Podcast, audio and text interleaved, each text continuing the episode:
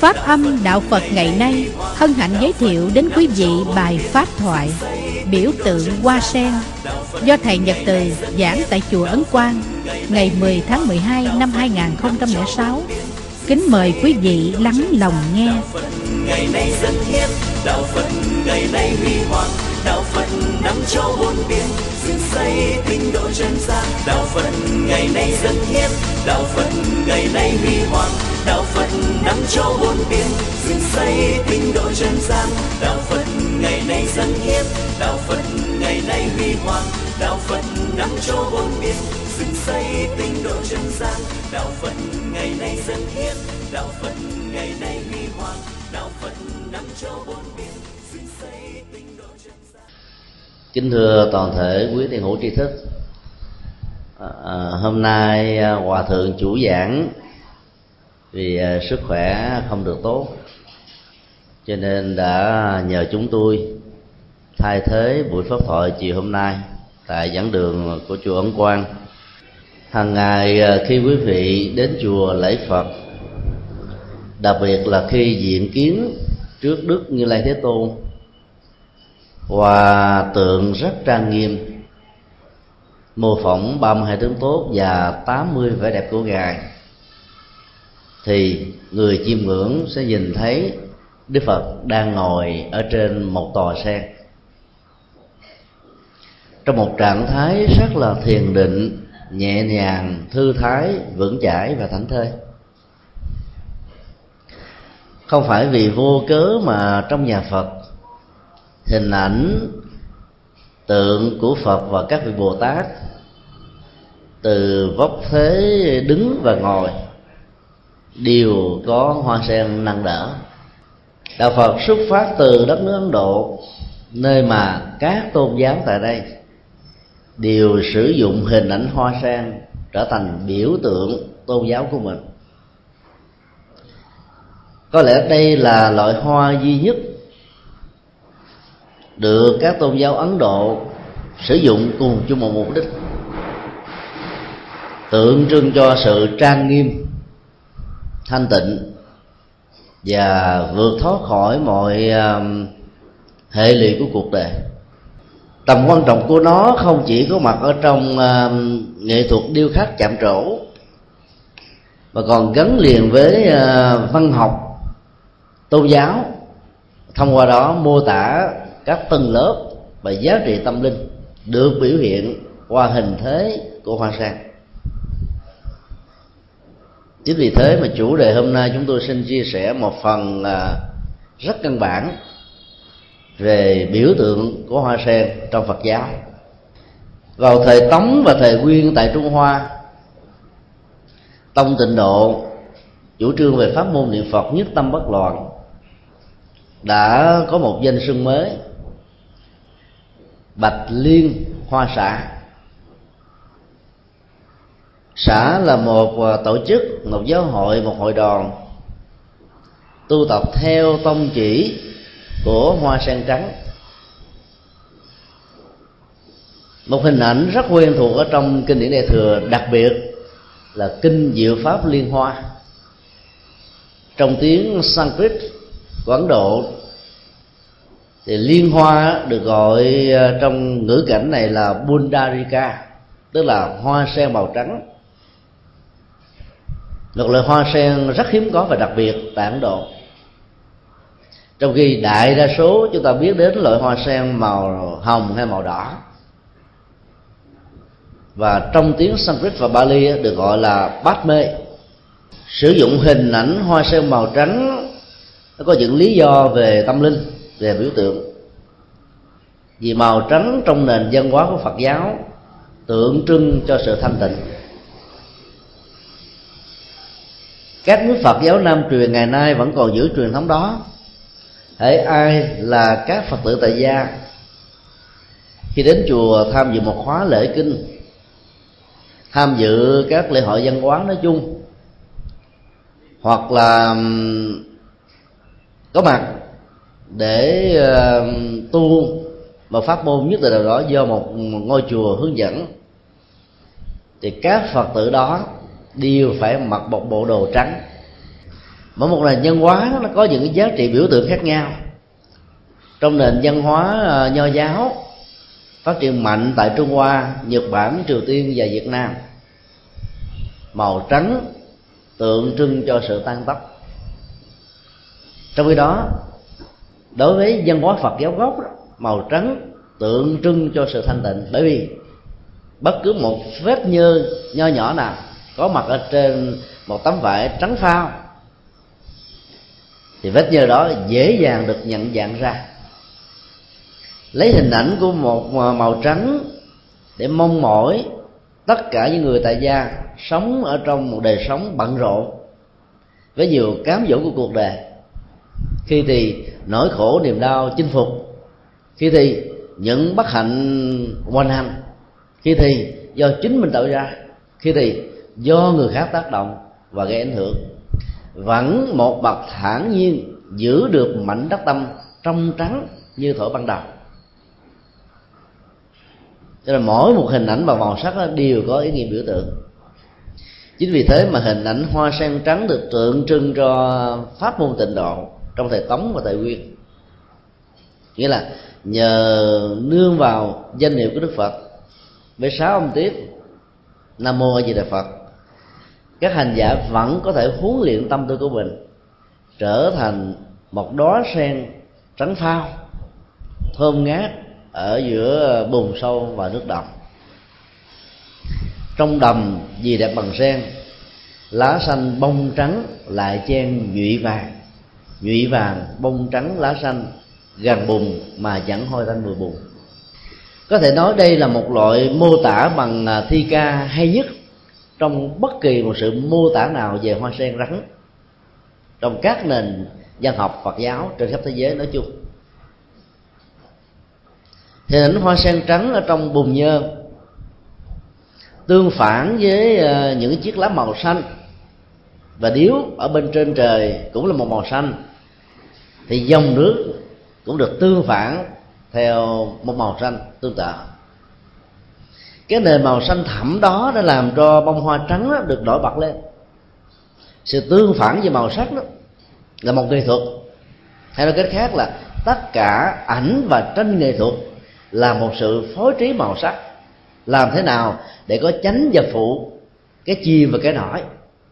Và cả hai đó cùng hỗ trợ lẫn nhau để tạo ra một không gian màu sắc rất hài hòa, gây ấn tượng rất đẹp ở người thưởng lãm nếu như ờ, giá trị của hoa sen chỉ nằm ở chỗ là sự hài hòa về màu sắc ở trong một cái bùn nhơ, thì có lẽ là các tôn giáo, đặc biệt là đạo phật tại ấn độ, đã không sử dụng nó như là một biểu tượng của sự hành trì và chuyển hóa tâm linh. Cái câu cuối cùng của bốn câu thơ đó là gần bùn mà chẳng hôi tanh mùi bùn đây là một chân lý rất là giản đơn vì sự kiện đó, ai cũng biết, không có hoa sen nào gần bùn mà hôi tới mùi bùn cả. Bản chất của chân lý đó là những cái ờ, rất đơn giản và hiện thực. Chúng ta có thể nhìn thấy tay nghe và tiếp xúc với nó một cách trực tiếp. Có nhiều người cứ hình dung chân lý là một cái gì đó cao siêu quyền diệu, đi tìm ở chỗ này, chỗ nọ và đánh mất đi bản chất của những thực tại đang diễn ra xung quanh mình. Chỉ cần quan sát một hình hoa sen trắng thôi, chúng ta đã thấy là tất cả các giá trị tâm linh và biểu tượng của nó đã được chứa đựng ở trong đây một cách rất đầy đủ. Đức phật à, trong hai truyền thống nam truyền và bắc truyền được mô tả là khi ngài sanh ra, có bảy đó sen nâng gót chân ngọc của ngài ngài đã đi ờ, khắp mười phương. Mỗi một phương đó, đều cắt đều bảy bước. Và đặc biệt là sự ra đời đó đó là xuất hiện ở trong ờ, ngày trăng tròn tháng về sắc tương đương với ờ, rằm tháng tư âm lịch. Và mùa đó đó tại ấn độ là mùa hoa sen nở. Dĩ nhiên là nó không phải là một sự kiện tình cờ đâu nó đều mang những ý nghĩa biểu tượng và triết lý.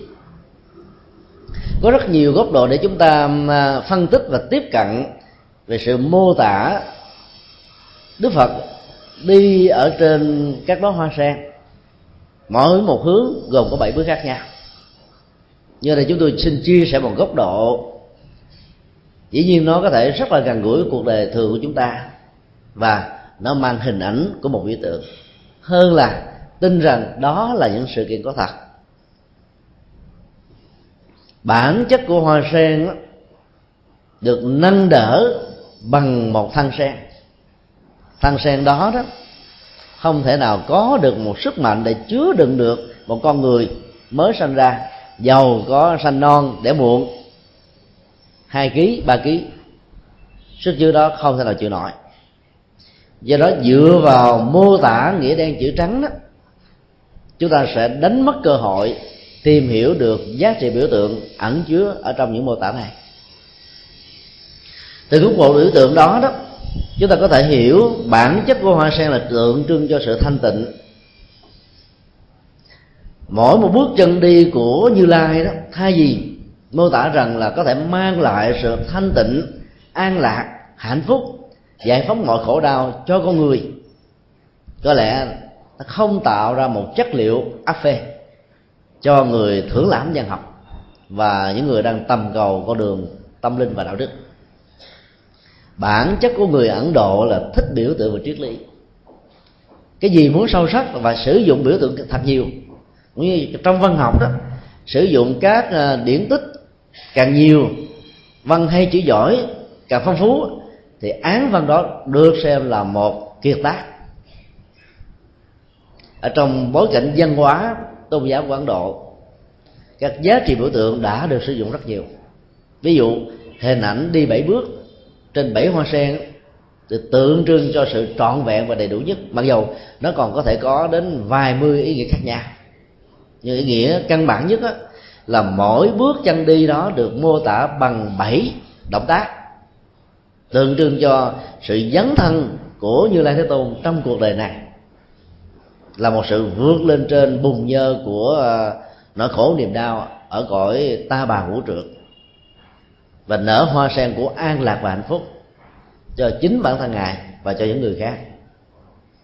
Cái thức mô tả như vậy nó tạo ra các giá trị văn học và tâm linh, làm cho những người bình dân có thể dễ dàng à, tiếp nhận và chấp nhận rằng là như lai thế tôn là một bậc siêu phàm còn đối với những nhà tri thức thích văn chương chữ nghĩa văn hay chữ tốt đó, thì lại cảm thấy có một cái gì đó nó gắn bó tạo ra một niềm say mê thích thú vô cùng. Bởi vì cái thức mô tả và biểu đạt này nó để cho người ta phải có cơ hội để tư duy và tìm các mẫu số chung để giải mã nó. Kết quả của sự giải mã có thể là một sự ờ, giác ngộ và tỉnh thức. Do đó quan sát các biểu tượng trong phật giáo phải quan sát dưới góc độ làm thế nào để giải mã nó đúng trong ngữ cảnh và bối cảnh của nền văn hóa ấn độ? Nơi mà, các hình ảnh biểu tượng đó đã được sử dụng như là một nghệ thuật thu hút giá trị tâm linh ở những người hành trì. Hoa sen là một biểu tượng của sự tôn quý. Tôn quý là vì nó gần bùn, ngược lại không hơi tanh mùi bùn mà còn tỏa ngát hương thơm. Ấn tượng đặc biệt nhất của hoa sen được dân gian việt nam và trung hoa gọi là vương hậu chi hoa. Như là vua chúa và hoàng hậu của các loài hoa. Bởi vì nó có những đặc điểm mà các loài hoa khác không bao giờ có được. Chẳng hạn như khi hoa sen trồi lên khỏi mặt nước,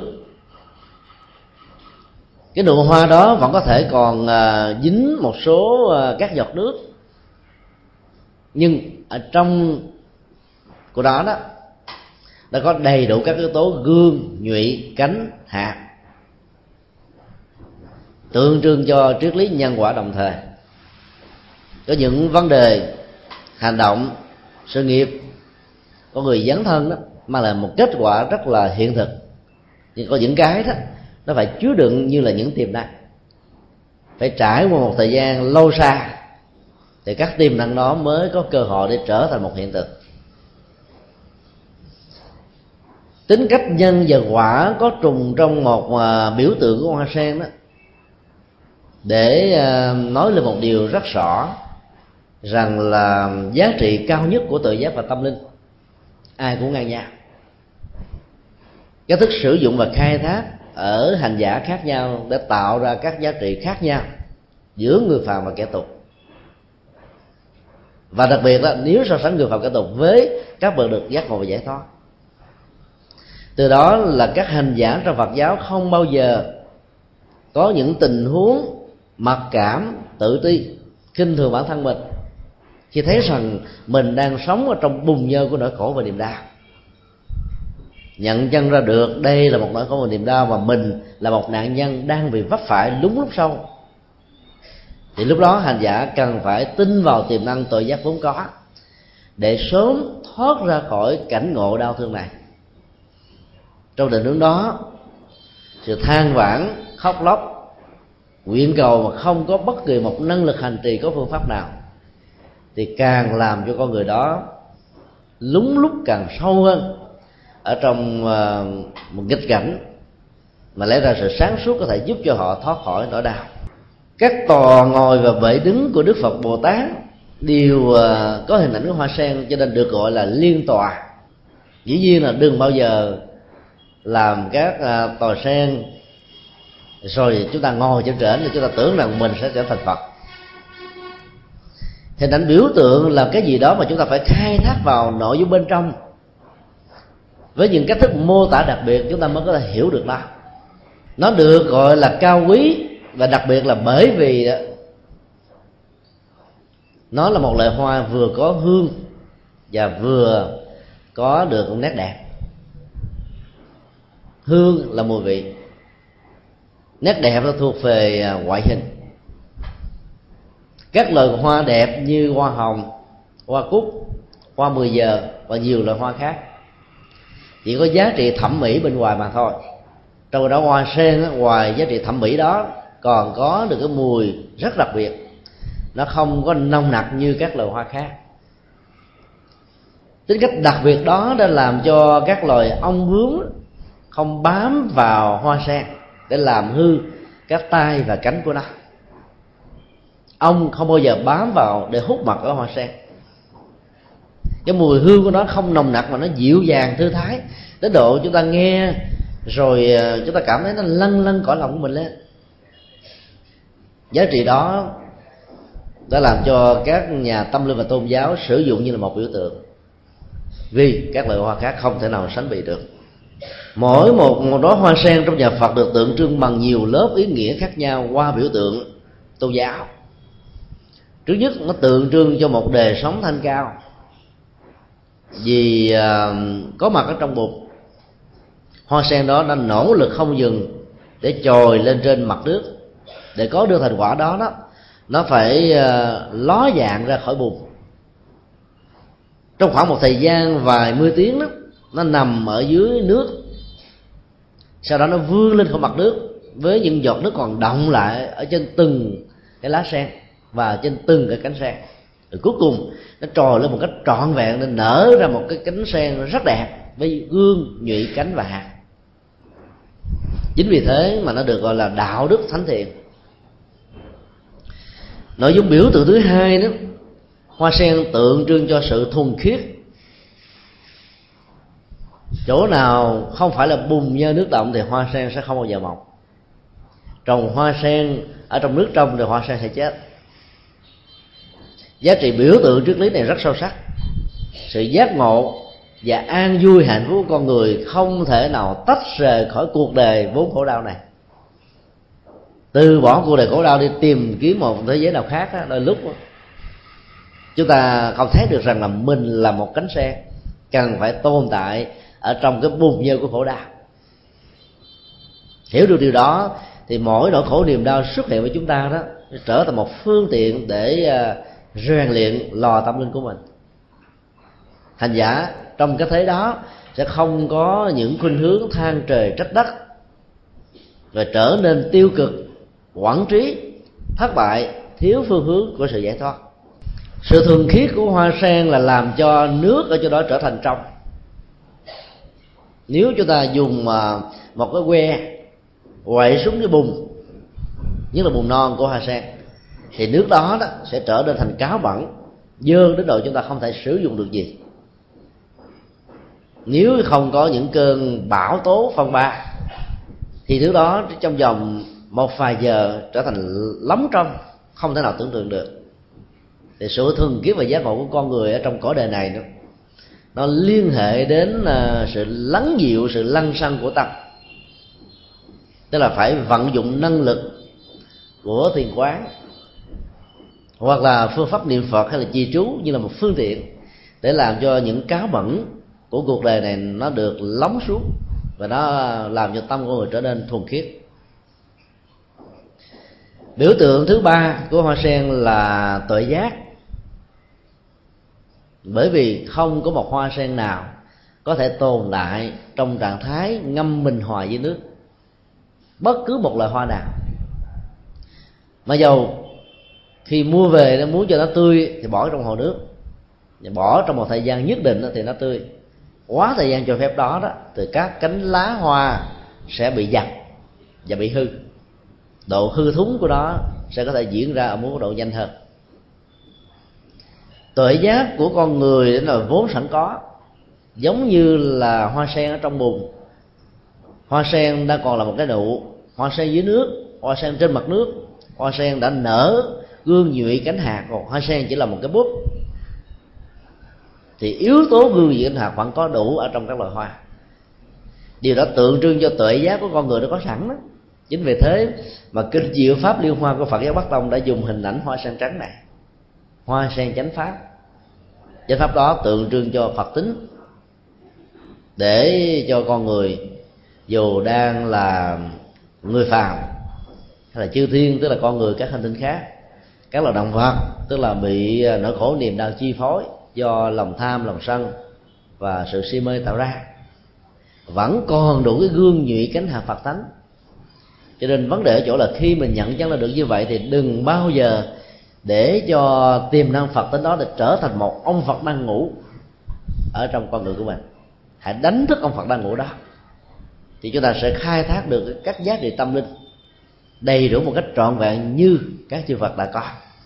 Biểu tượng quan trọng nhất của hoa sen ngoài những điều vừa nêu đó, nó liên hệ đến à, ba cái à, trạng huống mà sự có mặt của hoa sen gắn liền một cách rất là trực tiếp. Trạng thái thứ nhất là bùn nhơ, được sánh ví ở trong nền nhân hóa Phật giáo đó, là cõi dục về dung là một chất à, phóng uế đẩy con người vào à, tư trường của sanh tử lãng quẩn ở trong nỗi khổ và niềm đau. Dĩ nhiên khái niệm dung gồm có nhiều nội dung nội dung đơn giản nhất của nó đó là niềm ao ước hay là ước muốn. Ước muốn có phương pháp và nghệ thuật đúng với đời sống đạo đức và sự hành trì đó. Nó sẽ trở thành như là một mà năng lực đẩy của người tới phía trước để đạt được những quyền ước cần làm cái đó đưa đức phật khuyến tấn bằng một pháp môn với tên gọi dục như ý túc. Tức là nhờ có một thái độ, sự khao khát và cái nhiệt quyết cháy bỏng ở trong một việc làm lành nào đó mà con người có thể đạt được những kết quả. Ai không có những thao thức này sẽ khó có thể đóng góp được nhiều cho xã hội lắm. Thành quả trong mọi chức nghiệp và lĩnh vực cũng tương tự như vậy. Ý nghĩa dục thứ hai là tượng trưng cho um, các hoạt động tính dục. Và đây là cái phần à, nhơ bẩn nhất của các loài chúng sanh nói chung. Đối với người phật tử tại gia đó, đức phật à, vẫn cho phép hoạt động tính dục đó trong phạm vi của một vợ, một chồng để tạo ra sự trung thủy như là nền tảng của một khế ước hôn nhân, có hạnh phúc, có thương yêu và có sự chăm sóc lẫn nhau. Trong khi đó, đối với những người xuất gia, thì cái năng lượng tính dục đó sẽ trở thành một trở ngại.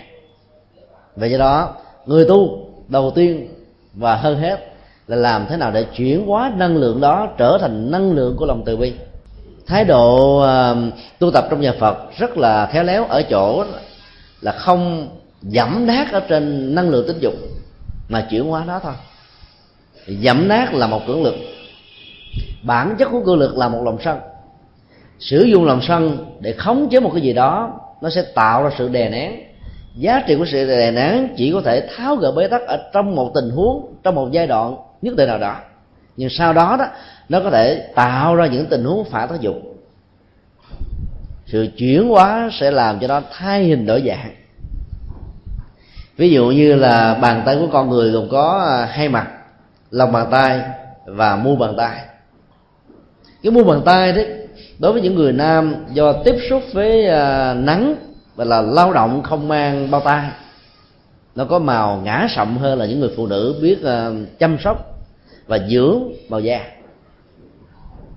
Dầu có không thích, cái mu với màu da bị sạm nắng đi nữa, sẽ là một sai lầm nếu chúng ta đi chặt đứt cái bàn tay này. Bởi vì lúc đó đó, cái mà chúng ta thích là cái lòng bàn tay sẽ mất đi cái chức năng hoạt dụng của nó. Bởi vì khi bàn tay đã tách rời ra khỏi cánh tay thì bàn tay đó đó mất đi sự sống. Năng lượng tính dục là một năng lượng tiêu cực bỏ cái năng lượng tiêu cực đó thì không có được cái năng lượng tích cực. Thì vấn đề chỗ là chuyển hóa nó ta đổi cái nhìn nạp vào trong tâm tư mình một luồng năng lượng của sự chuyển hóa thì mọi thứ có thể được đổi thay, tạo ra một cái gì đó rất ấn tượng và rất đẹp.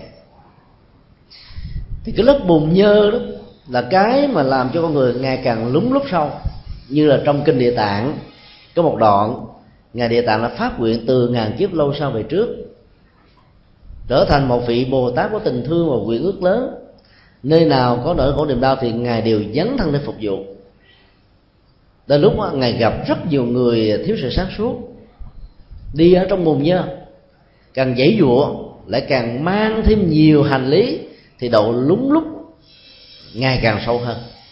Thì trong tình huống đó thì bồ tát địa tạng dạy chúng ta là việc thiện tri thức hay là bậc giác ngộ của lòng từ bi đó tùy theo năng lực của mình mà có thể là đổi dùng một phần hay là đổi dùng tất cả.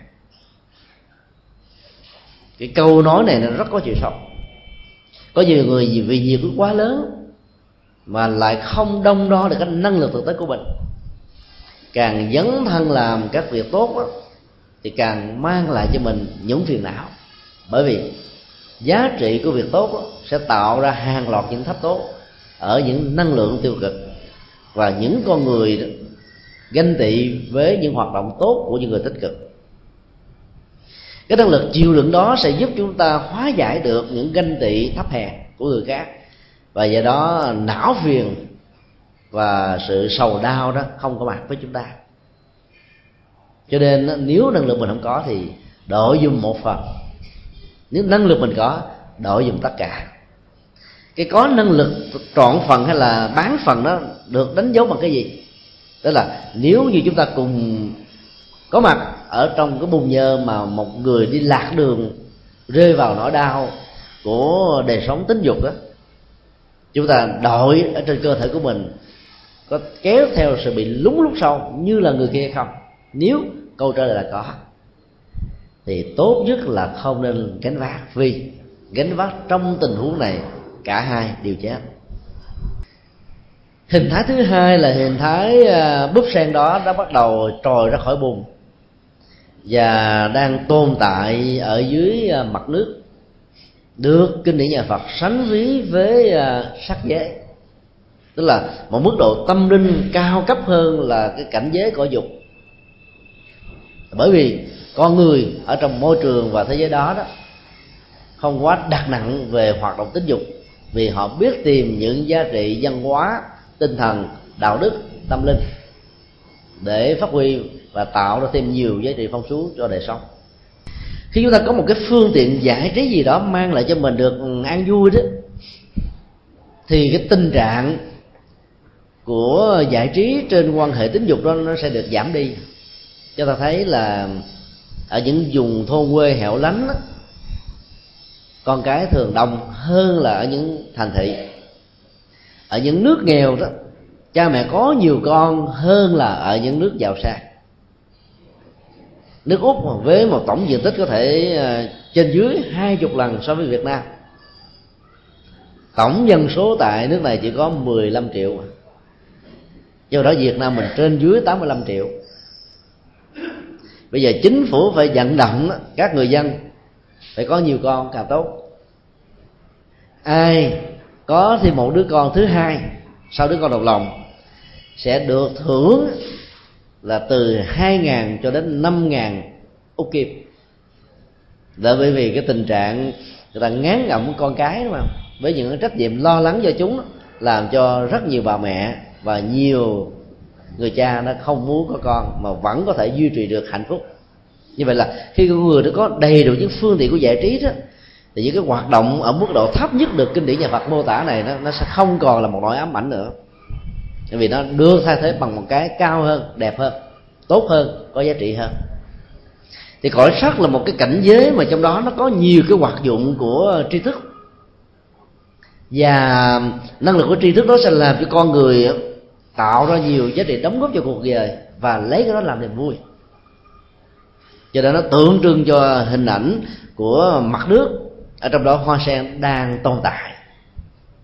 Như là một tiến trình được diễn tiến ra chứ không phải là một cái cố định và bắt biết Tức là vượt lên trên à, thế giới cõi dục là một thành công rất lớn. Chỉ cần chừng đó vấn đề thôi là con người đã có thể trở thành một bậc. Không còn thối chuyển ở trong đời sống đạo đức nữa. Chỉ có đạo phật là tôn giáo duy nhất từ xưa đến nay khuyến khích người xuất gia là phải chuyển hóa năng lượng tính dục. Là bởi vì nó có thể làm cho con người trở nên rất là phàm phu và tục tử. Cho nên ý niệm về một bậc thánh đó trong nhà phật là nằm ở chỗ chuyển hóa thành công bao nhiêu phần trăm năng lượng này trở thành lòng từ bi. Trong khi đó các tôn giáo khác đó, chưa bao giờ có những lời khuyên răng trong kinh thánh của họ rằng một vị tu sĩ cần phải chuyển hóa năng lực đó có một số tôn giáo không cho phép các vị linh mục và các vị giáo sĩ lập gia đình là không phải vì hiểu được cái năng lượng tính dục có thể làm cho người bị chìm đắm ở trong à, khổ đau của cõi dục, mà là bởi vì à, nếu chấp nhận cho những người đó lập gia thất thì cái đó gánh nặng của giáo hội phải chi luôn cả cái phần tiền lương cho bà xã của các vị tu sĩ và do đó sự đầu tư về thời gian và công sức của những người tu tập trong các tôn giáo khác này nó sẽ bị giảm thiểu rất nhiều so với một tu sĩ Phật giáo. Lý do xã hội lý do hành đạo đã làm cho họ không chấp nhận. Chứ bản thân của kinh thánh và những vị đã sáng tạo ra tôn giáo này không hề có một quy định một điều khoản nào không cho phép uh, người ta làm việc làm. Hình ảnh thứ ba đó là hình ảnh à, khi một búp sen đã trồi lên được mặt nước, hưởng lấy cái không khí trong lành và tỏ ra hương thơm ngào ngạt. Tượng trưng cho cái cảnh giới cao nhất ở trong ba cõi luân hồi là vô sắc giới. Các cư dân ở um, cảnh giới vô sắc này đó đã vượt lên trên các hình thái, thay thế của uh, hoạt động tính dục và hạnh phúc của tính dục.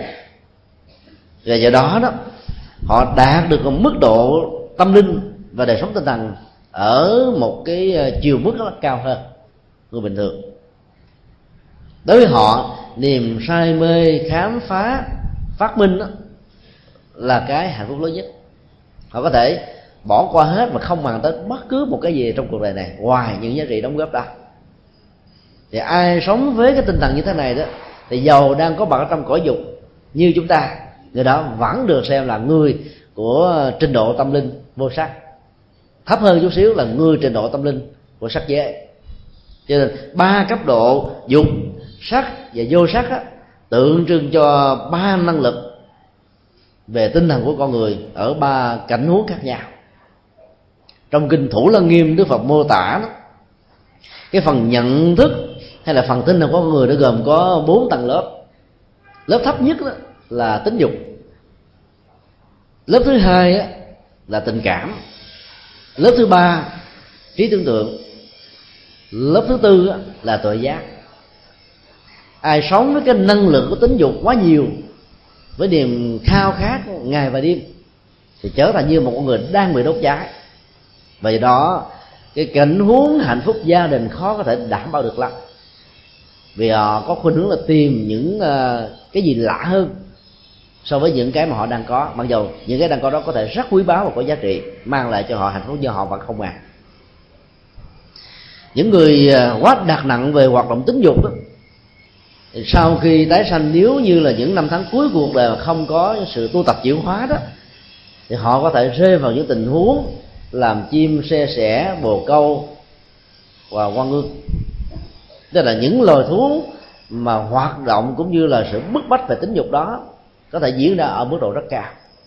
Hoặc là người nam hay người nữ muốn thay đổi giới tính của mình, trong khi đó hoạt động tính dục không thay đổi, và cá tính liên hệ đến tính cách giới tính của nữ và nam cũng không hề thay đổi, thì trong đề sau đó, tiến trình tái sanh của họ sẽ làm cho họ trở thành hoặc là ô môi hoặc là bd mà theo đức phật mô tả trong à, các bản luật dành cho người xuất gia đó, là những hạng người mà năng lượng tính dục nó quá nhiều làm cho họ khó có thể thăng tiến ở trên đời sống tâm linh.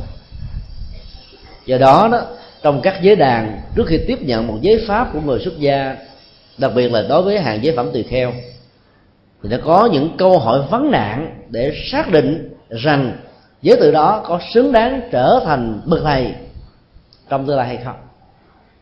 Một trong những câu hỏi vấn nạn quan trọng nhất là đương sự hay là giới tử có phải là người hoàng môn hay không?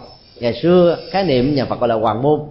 Bây giờ được hiểu tương đương với cái từ hiện đại là ô môi bd và có những người làm hai hệ, tức là vừa thương nam lẫn nữ. Bởi vì những người đó, cái sự bức bách về không thỏa mãn tính dục làm cho họ khó tu tập được lắm giới tính một cách rõ ràng và dứt khoát đó có thể làm cho họ có thể có những đam mê sau đó đó. Họ giác ngộ họ có thể dứt bỏ một cách dễ dàng. Còn năng lực giới tính không rõ ràng đó thì xã hội sẽ cô lập. Và cái mặc cảm đó, làm cho họ không thể nào chánh thức hóa như là một khế ước xã hội trong hôn nhân giữa những người đồng giới tính. Do vì vậy mà họ luôn luôn để là một sự tiếc nuối và không thỏa mãn về các hoạt động của mình. Chính vì thế mà nó làm trở ngại cho con đường tâm linh và tu tập rất nhiều. Như vậy là ba lớp bùn nước và không khí như là một diễn tiến của cái hoa sen có mặt. Rồi vậy với những nỗ lực không ngừng để đóng góp hương và hoa của đó cho cuộc đời chúng ta thấy rằng nó có thể được sánh ví như là ba cõi không an cũng giống như là nhà lửa. Hình ảnh uh, cuối cùng là của hoa sen được uh, cái điểm mô tả đó là nó không chỉ đơn thuần là trồi lên trên khỏi mặt nước là vì lúc đó nó vẫn còn những giọt nước động lại ở trên từng cánh sen do đó nó phải vươn lên cao chút xíu để cái cơn gió thoảng qua, thoảng lại có thể làm cho loài hoa này đó rủ hết những ờ, giọt nước ở trên nó Thì lúc đó nó mới vượt lên trên khỏi ba cõi. Nghĩa là đừng bao giờ thỏa mãn những thành quả đạt được trong tiến trình tu tập hay là trong một chức nghiệp nào đó mà mình có thể là một phần tử đang nhấn thân? Bản chất của sự thỏa mãn là một ổ khóa. Giam nhốt và xiềng xích chúng ta ở thành quả, lẽ ra sự buông bỏ đó có thể giúp cho mình vượt cao hơn. Thì đằng này, trói buộc làm cho chúng ta không thể nào vùng vẫy được. Ở trong kinh nhiếp vô ngại, đức phật có nêu ra hình ảnh biểu tượng của hoa sen đặc biệt là cái ấn liên hoa hợp trưởng ví dụ như là khi ờ, chúng ta chấp tay, năm ngón tay của mỗi một bàn trái và phải đó, khép sát lại với nhau. Có một số người giữ theo hình thù của hoa sen đó, thì không thể để cho nó dẹp lép như thế này, mà bùng nó lên. Trong đó nó có một khoảng không gian nhất định. Nếu chúng ta nhìn nó theo mặt cắt ngang và cắt dọc, chúng ta sẽ thấy nó là một bút sen. Y hệt như hình ảnh một bút sen. Liên hoa hợp trưởng là chấp thai theo tư thế của một búp sen. Bởi nhiên nó có ý nghĩa biểu tượng của đa tại sao chúng ta không tôn kính đức phật bằng cách là dở nón ra theo cái nền văn hóa phương đông? Hoặc là có một thái độ từ ánh mắt các biểu đạt ngôn ngữ của cơ thể vẫn có thể tượng trưng rằng là chúng ta đang tôn kính đối tượng tâm linh đó. Vì nương theo đối tượng tâm linh này chúng ta được an vui và hạnh phúc. Mà phải dùng một hoa sen, vì nó có những cái biểu tượng. Ví dụ như là khi người phật tử gặp nhau ở trong chùa, đừng chào nhau bằng bắt tay đây là cái nền văn hóa của phương tây. Vốn là một mâu thuẫn được giải quyết trong những cuộc chiến với nhau. Thì bàn tay đó, trong cuộc chiến có thể là cầm giáo mát vũ khí và khi người ta hòa với nhau đó, người ta phải chứng tỏ rằng là trong lòng bàn tay của tôi không còn vũ khí. Và do đó đừng sợ hãi với nhau hãy đến với nhau như là những người thân. Và để chứng minh điều đó hai lòng bàn tay của kẻ thù phải áp sát vào nhau để chứng tỏ rằng là chúng ta nối kết chặt tay nhau chung vai sát cánh để làm những công việc lệ lạc cho cuộc đời. Ý nghĩa biểu tượng đó cũng có ý, cái hay của nó nhưng mà nó không rốt ráo trong khi đó, bên à, nền nhà văn Phật giáo lại dùng hình ảnh một hoa sen. Chắp tay xin tặng người một đức Phật tương lai. Chúng ta tặng lẫn nhau một và tiềm năng Phật tính để cho người được tặng đó. Không còn những cái tâm lý mặc cảm rằng mình là người nhỏ nhoi chịu quá nhiều nỗi khổ niềm đau. Ai có cái tâm lý mặc cảm và tự ti thì nỗi khổ niềm đau sẽ gia tăng gấp bội nó là một cái cách tôi bị xẹp lép.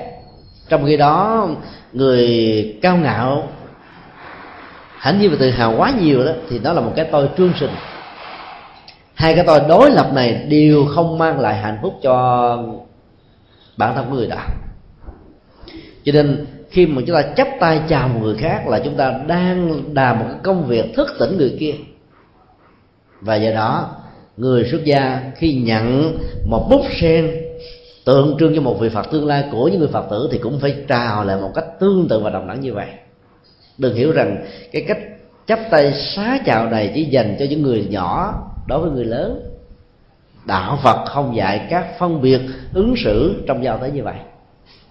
Ai cũng chào nhau bằng một bút sen tâm ý nghĩa sọ đó rất lớn và rất hay.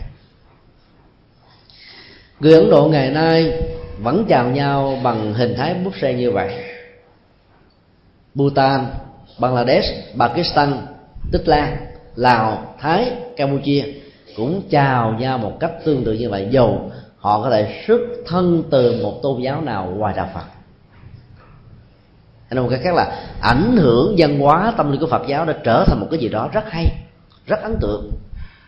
Dân gian là sử dụng à, cái cái cách tay như thế này là một sự van sinh là mình cầu hẳn người kia, hãy tha tội cho mình đừng làm khổ đi mình nữa. Ý nghĩa đó rất thấp, phải không ạ? Cho vì đó, chúng ta chào người khác là tặng cho người khác một sự giác ngộ. Khi tiếp nhận sự giác ngộ đó thì mình làm sao trong cách thức ứng xử đó, đừng để cho mình đánh mất lương tâm mình, đánh mất hạnh phúc của mình. Đức đạt lai đạt ma của phật giáo tây tạng đời thứ 14 là một người có hạnh nguyện rất đặc biệt, gắn liền với hoa sen dầu quý vị là những người phật tử, theo truyền thống tôn kính tam bảo, mà ngài là đối tượng phật bảo, xin lỗi, đối tượng tăng bảo. Và thay thế luôn cả hình ảnh phật bảo như là đức phật quan thế âm mười, đời thứ 14 khi được sự cung kính chấp tay xá chào của bất kỳ một phật tử nào, thì đức đạt lai đạt ma đều chấp tay xá chào một cách tương tự.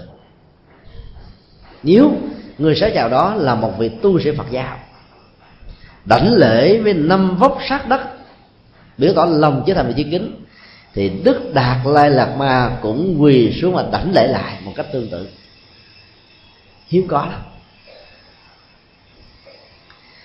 đây là hạnh nguyện được kinh diệu pháp liên quan gọi là thường bất khinh. Vị bồ tát đó giúp cho con người giảm bớt đi lòng cao ngạo, tự hào, hãnh diện vốn làm cho các tôi được trương sình tạo ra gai góc ở trong các mối quan hệ như là chất carbonic giết chết không khí của hạnh phúc.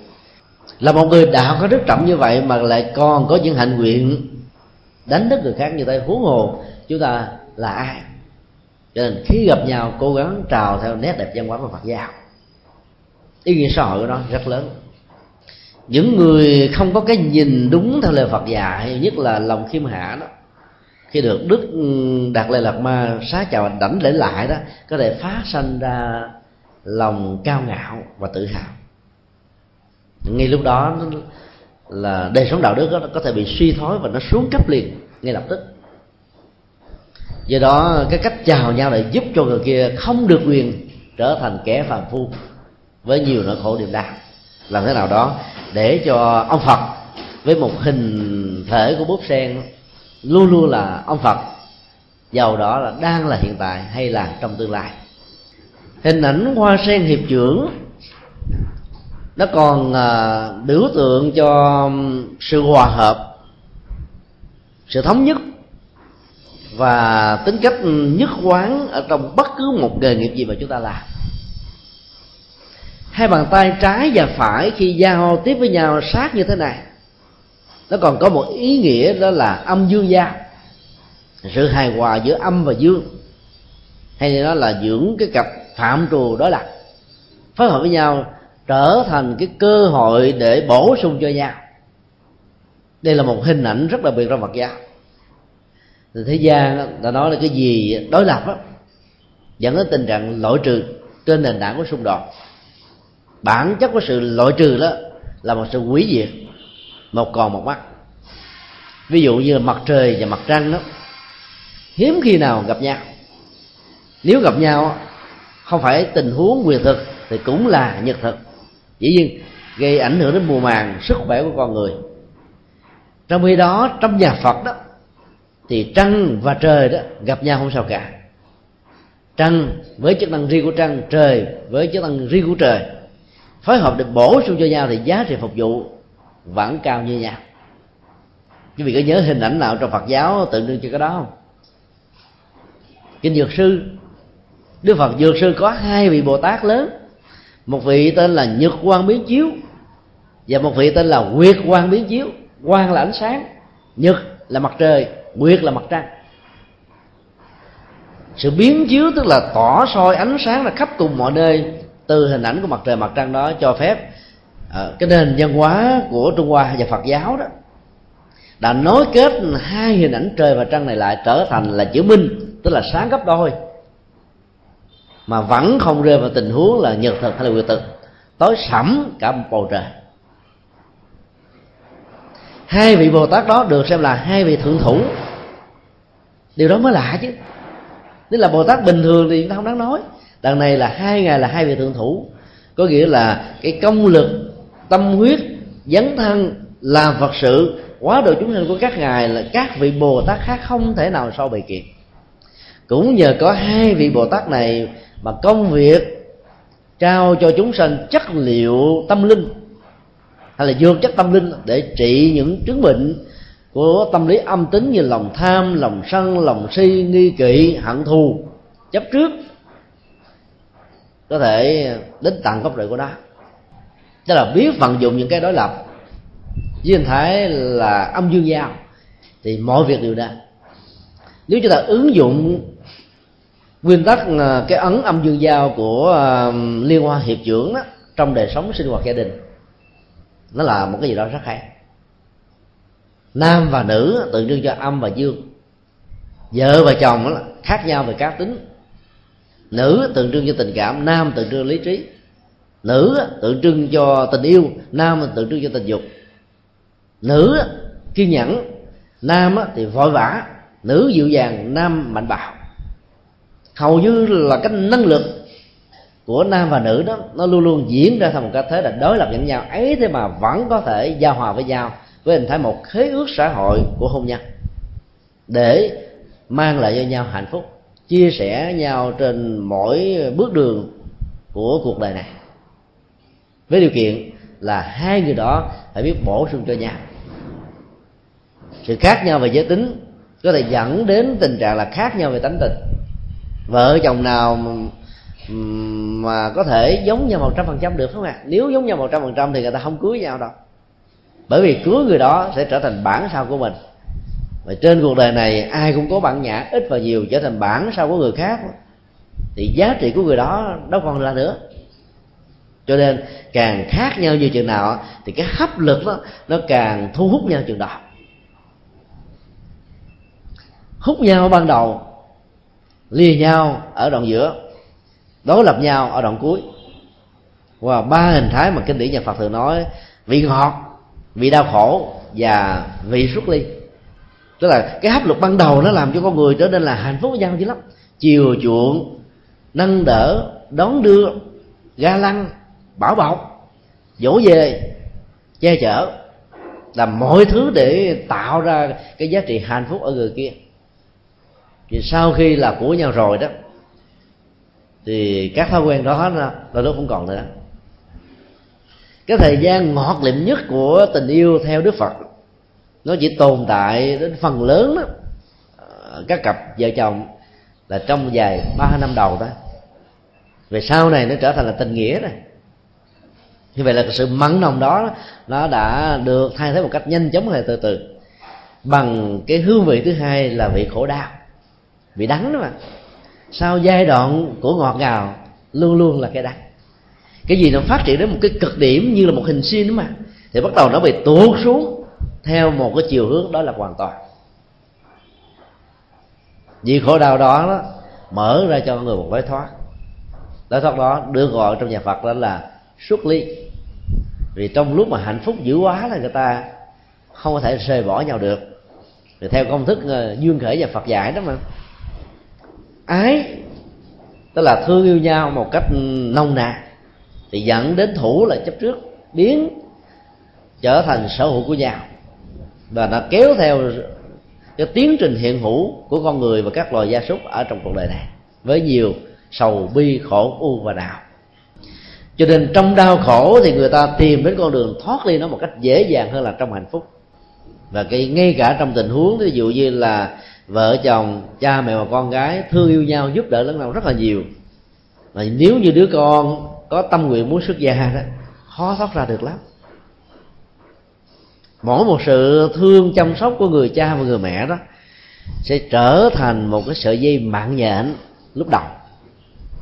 Vì lâu về dài, theo năm tháng đó, cái cường độ và cường điệu của tình thương này nó sẽ biến cái màng nhện dính trở thành một sợi dây xích đến độ đó, cái tình thương yêu của đứa con này với lòng hiếu thảo, không nhẫn tâm để từ bỏ cha và mẹ của mình làm công việc của một người, mà bước chân đi của họ là mở ra một phương trời cao rộng của an vui và hạnh phúc cho bản thân và cho tha nhân.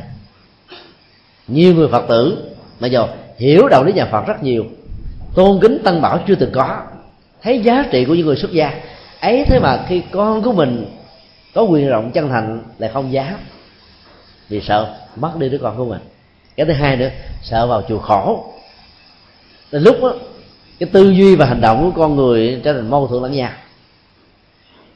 Những người đó có thể hiểu rằng là tăng bảo là một viên ngọc quý về đời sống đạo đức và tâm linh. Vì vậy đó, được hiểu tương tự như là một rượu phước, cho nên họ đã phát tâm cúng dường một cách rất là quan hệ ấy thế mà khi con của mình trở thành là một viên ngọc như vậy thì họ lại nghĩ rằng là đi tu khổ lắm con ơi. Nếu khổ làm sao mình đi cúng cho mấy ông thầy làm gì? Các ông thầy đi tu phải sướng lắm, phải không ạ? À? bởi vì hạn chế được nỗi lo một cách tuyệt đối. Không dấn thân làm kinh tế. Không phải chịu trách nhiệm xã hội và gia đình, mà chỉ có cái tấm lòng dấn thân phục vụ bằng lời kinh thuyết pháp, bằng đời sống mẫu mực của mình để giúp cho người ta vượt qua được những gian trung thử thách trong những cái ờ, giai đoạn cam go nhất ở trong cuộc đời. Nên đi tu là một hạnh phúc. Tu là cõi phúc, tin là dây oan. Cái vế đầu là đúng mà vế sau không đúng. Nhà phật thông qua kinh điển với văn hệ bali và sanskrit được dịch ra nhiều ngôn ngữ trên thế giới. Chưa bao giờ có câu nào đức phật nói là tin là dây oan, không có. Dân gian á, người ta tương truyền với nhau là như vậy có những cặp vợ chồng sống với nhau đến răng long tóc bạc. Do có sự hiểu biết, tương trợ và cái mức độ âm và dương nhau, nương vào nhau này hòa hợp thành một khối thống nhất. Con cái của họ có mặt trong cuộc đời này không phải là một sự thỏa mãn tính dục, mà là niềm khao khát để khai hoa nở dị của tình yêu. Cho nên những đứa con đó lớn lên ở trong một trạng thái tâm thức rất đàng hoàng đời sống đạo đức rất vững chãi, nhận thức rất sáng suốt, phước báo rất đủ đầy. Và do đó khi lớn lên, rất có hiếu thảo với cha mẹ. Thì cái tình yêu đó đâu thể gọi là dây oan, mà đó là sợi dây hồng của hạnh phúc. Hạnh phúc được chia ra làm đôi. Hạnh phúc đó được cả hai bên cùng hưởng. Cho nên những quan niệm sai lầm đó mà nếu cho rằng nó là của đạo phật đó, thì làm cho chúng ta hiểu đạo phật là một cái gì đó rất là tiêu cực. Hoặc là chúng ta có một cái câu tương tự của nhà nho. Con là nợ vợ là quan gia. Bản chất của ờ, cái câu ờ, nói này là một cái gì đó liên hệ đến phong việc đối xử giới tính nam và nữ. Và dĩ nhiên tác giả của nó không ai khác hơn là các đấng mày râu mỗi khi có một chuyện gì đó không vui trong gia đình lận đận khổ đau với nhau đó, thì họ đem ra những lý lẽ như vậy để ờ, đun đung đẩy trách nhiệm cho vợ và mẹ của những đứa con của mình. Qua cái câu nói, con hư tại mẹ, cháu hư tại bà không còn nếu như con thành công á, thì người cha, người chồng dành hết cái quyền hướng thụ cái giá trị đó được khen tặng rất là bất công khi chúng ta quan niệm là con là nợ đó. Thì cái trách nhiệm đạo đức và trách nhiệm xã hội đối với đứa con đó, đó là một cái gì đó rất miễn cưỡng. Chúng ta lo lắng cho nó với ờ, cái tuổi từ lọt lòng cho đến trưởng thành có ăn học phát triển về thể trí thể chất chúng ta thấy như là một cánh nặng. Mỗi lần làm tăng thêm sự mỏi mệt phiền não chất đầy khổ đau vô dập và nghĩ rằng là vợ như là quan gia tức là cái ăn quán giang hồ của đời trước nó được hội tụ bằng cái cái cái, cảnh nghĩa tình của vợ và chồng để dễ dàng hành hạ và đem nỗi khổ niềm đau cho nhau. Quan niệm như vậy đó thì cái trụ cột gia đình về phương diện kinh tế của người chồng đối với người vợ sẽ trở thành cái gì đó giống như trả nợ cho rồi trả nợ cho xong, chứ nó không có tình yêu. Và sống với nhau mà không có tình yêu, thì đó là một sự sai lầm. Bởi vì bản chất của hôn nhân là mong có tình yêu ở trong nỗ lực hợp nhất. Mặc dù bản chất của những nỗ lực hợp nhất đều sai lầm ở cách thức đặt vấn đề. Cho nên nó làm cho rất nhiều đấng mày dâu đã trốn tránh trách nhiệm gia đình và xã hội của mình nếu ờ, tin là dây quan á, thì chân lý đó đúng nó phải thể hiện cho mọi tình huống và trường hợp khác nhau. Lần này chúng ta vẫn thấy có rất nhiều gia đình, vợ và chồng rất thương yêu và hạnh phúc với nhau đến trọn cuộc đời. Vì vậy đó, nó không thể là di quan không thể là quan gia, không phải là nợ, không phải là trả nợ, không phải là đòi nợ, mà là cùng bồi đắp cho nhau an vui và hạnh phúc như vậy cái hình ảnh của hiệp trưởng âm dương giao này, nó gợi lên chúng ta là đừng có sợ sự khác nhau về cá tính. Chỉ sợ chăng á, chúng ta không biết nghệ thuật để làm cho những cái khác nhau trở thành là bổ sung và tạo cho nhau sự nổi bật. Nếu không có ban đêm, thì ban ngày phỏng có giá trị gì? Có thằng dốt đỡ thằng khôn. Cái quy luật à, tương tác và bù trừ đó đó nếu là người có cái nhìn của nhà Phật đó, sẽ phải cảm ơn những cái kém thấp hơn mình. Bởi vì nhờ cái đó mình mới có giá trị đóng góp không à? Nhìn vấn đề dưới góc độ bổ sung thì mọi thứ nó đều an vui và hạnh phúc. Còn nhìn đó, sự khác biệt như là một sự đối lập. Thì chúng ta sẽ dẫn đến tình trạng độc đoán chuyên quyền cái gì cũng muốn mình trở thành là cái thước đo hệ giá trị chụp xây của mối quan hệ đi khác với những gì mà mình suy nghĩ đó. Thì nỗi đau trỗi dậy quan hệ đó bị cắt đứt và đốt cháy. Còn đi đúng với những gì mình muốn đó, cái gì cũng được. Do đó nó dẫn đến những cái phản ứng rất là tiêu cực về các mối liên hệ. Ở trong bản kinh này còn đưa ra những ý tưởng uh, biểu tượng rất là sâu sắc. Tay trái đối với rất nhiều con người dầu đông tay kim cổ là một cái tay tỉnh, tức là cái năng lực hoạt động của nó nó ít hơn là bàn tay phải phải không ạ? À? ngoài trừ là những người sanh ra là thuận bàn tay trái, thì năng lực đó nó trở thành đối lập. Ở đây bản kinh nói những tình huống phổ quát của tất cả mọi người. Trong khi đó, bàn tay phải là có một cái năng lực lao động, làm việc, nhanh nhẹn, tháo vát. Và nó có thể khuân phát nhiều thứ nặng hơn gấp nhiều lần so với bàn tay trái. Cho nên đó, bàn tay trái là tượng trưng cho lý. Trong khi bàn tay phải tượng trưng cho trí. Hai năng lực lý và trí này hòa hợp lại với nhau đó thì mọi thứ đều thành tựu. Lý thuộc về đường đi nước bước. Các nguyên lý bản chất và bản thân của sự kiện. Còn trí là những tình huống giải quyết vấn đề sáng suốt để cho các nguyên tắc đó từ một dạng thức tiềm năng trở thành một dạng thức hiện thực. Như thiếu trí tuệ đó, thì các nguyên lý kia sẽ không bao giờ thành tựu được. Hình ảnh này được kinh điển nhà phật à, mô tả qua đức thiên thủ thiên nhãn. Mỗi một bàn tay tượng trưng một hành động. Các hành động đó cần phải được đạo diễn bằng tội giác, tức là một con mắt chúng ta quan sát cuộc đời quan sát người khác bằng hai con mắt không chưa đủ. Bởi vì đôi lúc đó, chúng ta có thể bị à, quán ở trong những tình huống mình là người nội cuộc. Do đó chúng ta cần phải có nhiều cặp mắt tự giác khác nhau để đánh giá mọi phương diện một cách trọn vẹn chứ không có bị phiến diện đối với một vấn đề nào đó để dẫn đến tình trạng bị thiên vị dẫn đến những tình huống bất con cho nên à, sự giao hòa giữa lý và trí đó sẽ làm cho con người là phát huy được năng lực tốt nhất. Bởi vì không có nguyên lý tức là lý thuyết đó thì sự thực hiện sẽ trở thành một sự lòng vòng. Đi rất là dài lâu kết quả chẳng là bao.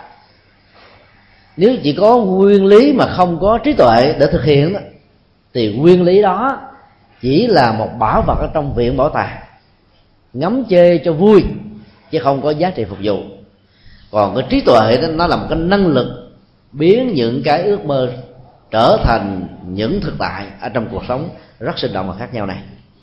Khi chúng ta tiếp xúc hay là bàn tay lại đó, chúng ta thấy là có năm ngón bên tay trái và năm ngón ở bên tay phải. Nếu năm ngón bên tay trái là tượng trưng cho trí của thai tạng giới, thì ngược lại, năm ngón ở bên tay phải là tượng trưng cho trí của kim cương giới đây là hai hình ảnh của mặt tông. Hỗ trợ và bổ sung cho nhau rất nhiều. Thai tạng là một khái niệm rất đặc biệt. Kho tàng bào thai. Mỗi một người nữ chỉ có một bào thai. Tức là chính cái bụng của người đó ở đây là một cái một kho tàng của bào thai. Ý muốn nói là cái tiềm năng đó nó được chứa không chỉ là một cái quặng, mà nó hàng trăm ngàn cái quặng khác nhau tức là mỗi một con người đều có nhiều năng lực khác nhau. Vấn đề ở chỗ khi con người không có niềm tin thì cái năng lực đó nó bị đóng bít không được khai thông. Hình ảnh của thai tạng đó là một cái gì đó rất sâu sắc. Tức là trí tuệ như là một kho tàng bào thai. Tức là nó có mà chưa được phát huy. Nó nằm ở trong cái nhau của sanh tử và khổ đau. Chúng ta có thể liên hệ đến cái hình ảnh chôn nhau cắt rúng bằng một cái cấu trúc ngược lại của hai từ này thì chúng ta thấy nó rất hay. Cắt rúng chôn nhau. Tại sao dân gian lại dùng là chôn nhau cắt rúng? Mặc dầu chúng ta biết là muốn chôn nhau là phải cắt cái rúng giữa người mẹ và đứa con. Thì đứa con đó mới trở thành một thực tại độc lập và phát triển thành một mầm sống đảm bảo được. Người mẹ giàu có thương đứa con cái nào đi nữa, nếu không mạnh dạn cắt cái rúng và cái nhau của đúng đó cũng là cái nhau. Rồi chôn cái nhau đó ở dưới lòng đất, thì đứa con đó sẽ chết thôi. Bởi vì nó ra ngoài nó không thể sống bằng cái máu và dưỡng chất của người mẹ được nữa, mà nó phải sống bằng vật thịt cho nên à, chúng ta phải thấy là phải cắt đi cái nhau thì mới có thể chôn được cái súng tức là nó nó nó phải diễn ra theo một cái trình tự. Cái thai tạng là một cái nơi dung chứa sự sống có nhiều người song sinh. Hai, ba, bốn và nhiều nhất như là một cặp vợ chồng tại úc cách đây vài năm. Sinh ra một lúc là 16 đứa con. Được ghi vào kỷ lục thế giới. Như vậy cái thai tạng trong tình huống này không phải là một mà là đã 16 người. Chúng ta lý giải thế nào từ quan niệm nhân quả của nhà Phật, nhất là quan niệm cộng nghiệp. Chúng ta được hiểu một cách rất là nôm na rằng là khi một người nào đó qua đời, năng lực tái sinh của người này đẩy người đó vào trong một bào thai. Dĩ nhiên, để bào thai đó được hành thành tựu sự sống đó, thì cái người đi đầu thai đó trở thành con sau này đó và cha mẹ của của người đó trong tương lai phải có một quan hệ đồng nhất hay là mẫu số chung về phước báo hay là tội. Nó phải có một mẫu số chung để nó dẫn đến cái tình trạng kế thừa và gen di truyền về sinh học và cơ thể. Nếu phước báo đó nó trên lệch nhau cả trời và vật đó, thì cái gen di truyền này nó không còn tác dụng nữa, phải không ạ? Mà con người đều phải chịu trách nhiệm bởi gen di truyền. Cha mẹ, ông bà như thế nào thì ảnh hưởng đến con cháu về sức khỏe, màu sắc, vóc dáng, hình thù như thế đó. Cái đó không phải là tự nhiên, ngẫu nhiên hay là thượng đế sắp đặt, mà chính do nghiệp hay là cái phước của con người tạo ra. Với một mẫu số chung ở một mức độ gần và tương thích với nhau cho nên mới sanh ra làm bà con thân quý với nhau. Cái đó được gọi là nhân duyên. Chứ không có quan gia không trái chủ không có dây dây quan không có nợ không có vai cũng không có trả. Trong khi đó đối với uh, kim cương giới tức là một uh, cảnh giới của uh, tuệ giác thì ảnh của viên kim cương tượng trưng cho cái gì đó, nó có thể chặt đứt, nghiền nát tất cả mọi sản vật ngay cả kim loại, nhưng không có một vật liệu nào có thể cắt đứt được nó. Kim cương cứng nhất ở trong tất cả các vật liệu, bén nhất ở trong tất cả mọi sự vật. Nền dân học của Phật giáo Đại thừa, đặc biệt là kinh Kim Cang, năng nọ bát nhã ba la mật, đã sánh ví ờ, tội giác của con người là một viên kim cương có thể chặt đứt hết tất cả phiền não, khổ đau, phiền tối, sầu bi, khổ u và não. Là ai có tự giác thì người đó không có khổ đau. Nếu đã có, thì nó sẽ được chuyển hóa một cách trọn vẹn và dứt điểm. Là tu theo đạo phật là làm thế nào để vận dụng cái năng lực tự giác đó. Được tồn tại và phát triển một cách rất là đầy đủ ở con người của mình. Chữ phật á với từ căn của nó là tỉnh thức. Động từ này nó liên hệ đến cái hình ảnh của con mắt đó, mở ra. Trong lúc chúng ta vừa trải qua một giấc ngủ với rất nhiều cơn mơ và mộng.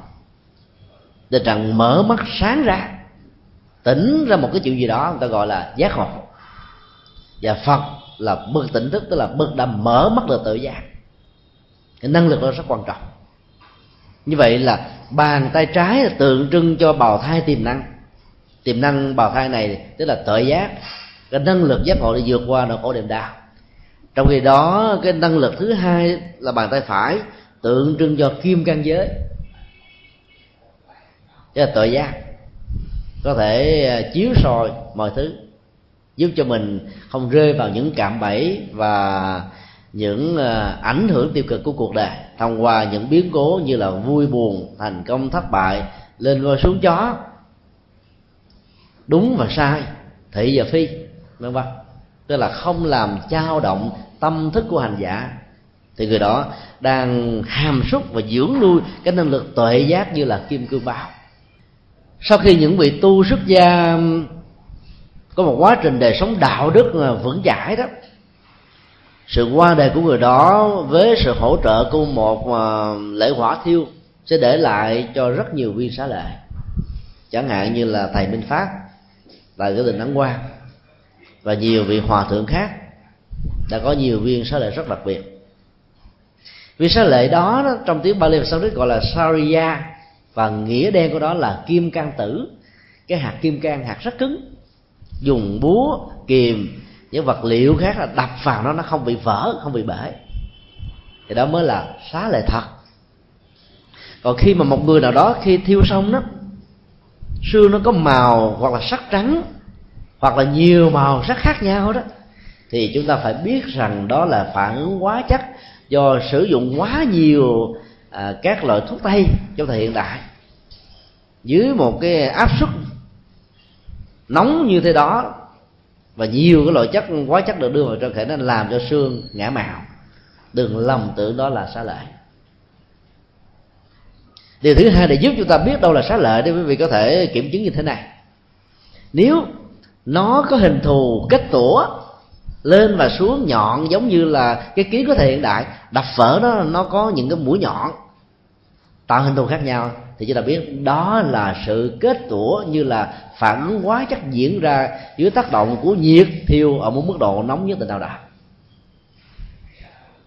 chứ không phải là xá lệ. Xá lệ phải có hình bầu dục, giống như những viên sỏi, những viên đá tròn rịa. Không nhất thiết lớn và dĩ nhiên cũng không hề có màu. Xá lệ thật của đức phật được trưng bày ở hai viện bảo tàng lớn nhất và quan trọng nhất của ấn độ là viện bảo tàng thủ đô new delhi và viện bảo tàng sanat, vốn được khai quật ở dưới lòng đất của thành ca thì la vệ trong một cái trạm mà người ta dùng máy đo C carbon 14 đó, biết được cái tuổi thọ của đó, có mặt đến nay là trên dưới 26 thế kỷ, ứng với cái năm tháng có mặt và thiêu của Đức Phật Thích Ca. Bởi vì người ta đã dùng các loại thử nghiệm đưa lên lửa và dùng những vật liệu khác để đập là vẫn còn nguyên. Cái đó gọi là xa lệ và xá lợi đó là một hạt kim cang, hạt kim cương. Như vậy là trong một cái hình ảnh của um, một cái bàn tay chấp như thế này thì chúng ta thấy là biểu tượng triết lý của nó rất sâu sắc rồi. Làm thế nào để chúng ta có được tuệ giác đó? Cho nên nhà phật nói, không gì khác hơn là phải vuông bồi đời sống đạo đức. Đây là điều kiện tiên quyết không thể thiếu đời sống đạo đức là một cái nền tảng để giúp cho con người vượt qua hết tất cả mọi nỗi sợ hãi của luật pháp trừng trị. Mọi lời phê bình chỉ trích của nhân quần và xã hội. Mọi sự cô lập của những người khác, nói chung. Ai sống có đạo đức rồi có mặt ở bất cứ một hội chúng nào, không bao giờ có nỗi sợ nào có mặt. Vì mình đâu có làm xấu, làm sai, đâu mà sợ phải không chứ họ có một cái bản lĩnh và sức chịu đựng vượt qua hết tất cả những khó khăn và gian truân cái điều kiện thứ hai để có được tuệ giác như là kim cương, thì hành giả cần phải có quá trình thiền quán vì năng lực thiền quán là giúp cho tâm được lắng dịu, và sự lắng dịu của tâm nó làm cho tâm trở nên được sáng suốt các bạn. nếu chúng ta có một ly nước mà dùng một cái muỗng hay là một chiếc đũa khuấy hoài, không ngừng thì các cặn bã vốn có trong ly nước này sẽ làm cho ly nước nó trở nên bị đục và chúng ta không có chức năng để uống nó. Dĩ nhiên là nó không có giá trị phục vụ. Chúng ta chỉ cần lóng ly nước bằng cách là đừng động vào trong nó trong một thời gian nhất định. Thì nước đó, ở phần trên là từ nửa ly trở lên có thể phục vụ cho cơn khát của con người. Thì trong cõi đề ngũ trượt đau khổ này đó chúng ta có thể lóng cái tâm của mình nó lắng hết tất cả những cặn bã của lòng tham lòng sân lòng si. Thì nó tuệ giác mới bắt đầu có mặt. Rồi tuệ giác tượng trưng cho nước trong. Thiền quán là năng lực tạo ra tuệ giác. Các hành giả nương vào danh hiệu của đức phật a di đà niệm bằng những cái câu ờ, uh, trì chú hoặc là bằng những hạt chuỗi để hỗ trợ cho chánh niệm tỉnh thức được diễn ra thì hành giả như vậy vẫn được gọi là người đang sống ở trong năng lực của thiền quán. Là hành niệm phật đúng phương pháp vẫn đang là hành thiền. Do đó, đừng bao giờ thấy có sự khác biệt giữa thiền và tịnh độ. Vì mấu chốt của hai phương pháp này đều làm lắng dịu cái cõi tâm của con người. Ở cuối đoạn kinh a di đà đó, có một câu hành giả muốn sanh về tây phương cực lạc đó cần phải niệm phật từ một ngày cho đến bảy ngày, thậm chí ở bảy giờ, bảy giây. Miễn làm sao đạt được trạng thái nhất tâm bất loạn là có thể có được tấm visa để nhập cảnh vào thế giới tây phương. Do đó khi chúng ta nghe các vị pháp sư giảng dạy những câu lại phật một lại là tội gì là sao lại? Còn niệm phật một câu là là phước tăng vô lượng. Chúng ta phải biết rằng đó là loại giáo dục khuyến tấn hơn là giáo dục thực tại để cho những người chưa từng gieo trồng phước báo, không có mặc cảm và do đó, họ có niềm tin dấn thân vào hành trì. Chứ niệm phật có một câu mà được phước vô lượng thì chỉ cần bỏ ra một ngày 24 giờ có lẽ là xài, đến trăm ngàn kiếp sau vẫn chưa hết. Đâu có đơn giản như vậy đúng không ạ? À? cho nên phải dựa vào kinh a di đà làm đúng ba điều kiện đó thì mới có được cái tấm hộ chiếu. Như vậy là muốn sanh về tây phương, đầu tiên là phải có đủ điều kiện để ra khỏi ta bà muốn vào nhập cảnh thì phải có tấm visa. Và do đó, đây là ba năng lực của đời sống đạo đức, giúp cho cái quá trình thiền quán nhất tâm bất loạn nó được thiết lập ở con người của hành giả tịnh độ. Như vậy, làm đúng theo pháp môn tịnh độ được đức phật nêu ra trong cái nay đà thì người đó cũng là một thiền sư, cũng là một vị thiền sinh, cũng là một vị thiền giả. Không thua, không kém hơn bất cứ một vị thiền sư nào. Tu theo pháp môn thiền tập do đó đừng bao giờ có cái nhìn gián cách giữa hai pháp môn. Vấn đề ở chỗ là chúng ta có làm đúng theo những gì đã được hướng dẫn và hành trì hay không. Thì hôm nay chúng tôi chia sẻ một vài à, góc độ của hình ảnh biểu tượng hoa sen được sử dụng ở trong đạo Phật như là một cái gì đó rất ấn tượng. Và do đó mỗi lần đối diện trước như lai thế tôn trên điện Phật, thì ngoài việc quán tưởng như lai thế tôn như là tuệ giác mười danh hiệu của ngài là mười đức tính. Chúng ta cần phải quán tưởng cái hình ảnh và giá trị của hoa sen để làm thế nào đó cho tâm của mình đó, được lắng trong ở trong mọi cám dỗ bùn dơ của cuộc đời. Làm được gì đó là chúng ta đang tu tu ở mọi nơi và mọi chốn. Ở trên địa phật thì tu dễ mà về nhà tiếp xúc với hoàn cảnh xã hội thì sự tu đó khó. Cho nên phải quán tư hình ảnh hoa sen ở mọi nơi mọi chỗ để sự tu được diễn ra một cách đều đặn à, chúng ta kết thúc là tại đây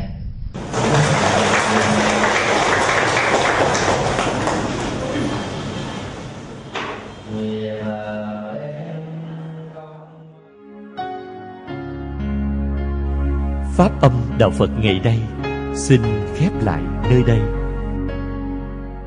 Quý vị muốn thỉnh hoặc ấn tống các đĩa CD về Đại Tạng Kinh Việt Nam, các kinh sách do Thầy Nhật Từ biên soạn, các bài pháp thoại, các CD về âm nhạc Phật giáo, cũng như muốn đóng góp vào các hoạt động từ thiện của Đạo Phật ngày nay, xin liên lạc theo địa chỉ Đạo Phật ngày nay, Chùa Giác Ngộ, số 92, Nguyễn Chí Thanh, phường 3, quận 10, thành phố Hồ Chí Minh, Việt Nam.